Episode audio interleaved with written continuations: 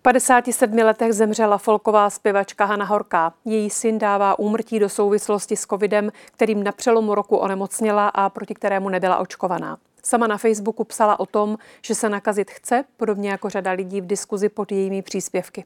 Na dálku zdravím bioetika Jaromíra Matějku z Ústavu etiky a humanitních studií třetí lékařské fakulty Univerzity Karlovy. Dobrý večer.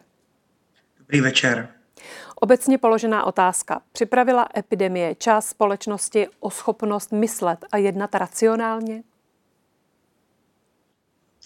Eh, já bych si to vůbec netroufnul takhle říct. Eh, myslím si, že to byly, že jsou to mm, ekonomové Tovarsky a Kahneman, kteří řekli, eh, že člověk je spíš emocionální bytost než, než racionální. Oni tedy mluví o nějakých ekonomických, eh, ekonomických rozhodnutích, ale nemyslím si, že by pandemie připravila eh, část společnosti o schopnost myslet. To bych si vůbec netroufnul říct. Mm-hmm. O čem vypovídá tedy ochota některých lidí vystavit se dobrovolně nákaze?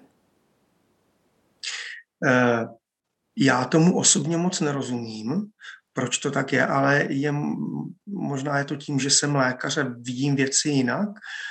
Eh, já když jsem slyšel tady o tomhle případu, tak jsem si, protože jsem zároveň dětský lékař, vybavil eh, některé maminky, které zavolají svý kamarádce a řeknou, eh, naše Maruška má neštovice, nechcete se přijít nakazit, tak neštovice, planý neštovice taky nejsou nebo nemusí být úplnou legrací a přesto, přesto se to je. Prostě ty lidi to vnímají jako dobrý nápad, pro ně je to dobrý rozhodnutí a proto to tak dělají.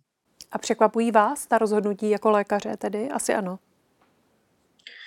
Eh, já bych se covidem dobrovolně nakazit nenechal, eh, nebo bych si to určitě nepřál a, a neriskoval bych to. to. To rozhodně ne, protože zároveň jsem viděl pacienty s covidem ty, ty nejtěžší na uh, oddělení kliniky anesteziologie a, resuscitace.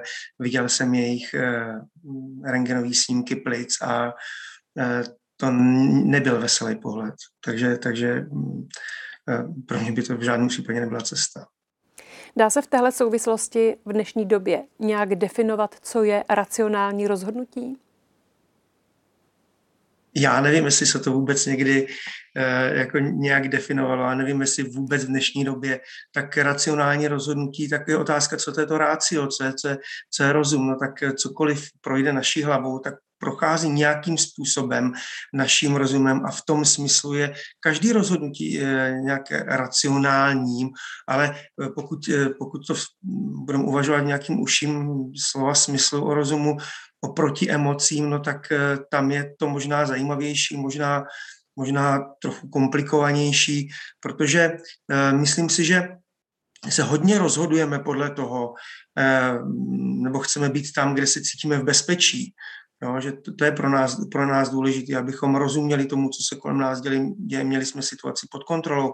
Eh, konec konců eh, tak se běžně pacienti rozhodují, eh, chtějí mít situaci pod kontrolou, chtějí se cítit v bezpečí, vedle toho se chtějí cítit, být přijatý, vyslyšený a podobně. Jo. Takže takhle ano, dnes jsou racionální rozhodnutí mnohdy podbarvená emocemi.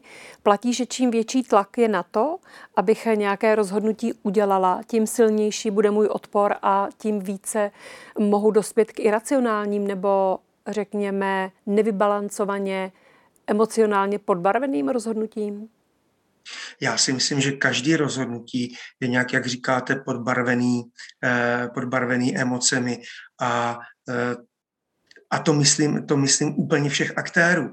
Jo, že, by, že by někdy bylo, jako, že by někdy padali... Tady je Martin Veselovský. Chci vám poděkovat, že posloucháte naše rozhovory. Jestli chcete slyšet celý podcast, najdete ho na webu dvtv.cz. Tam nás můžete i podpořit a stát se členy DVTV Extra.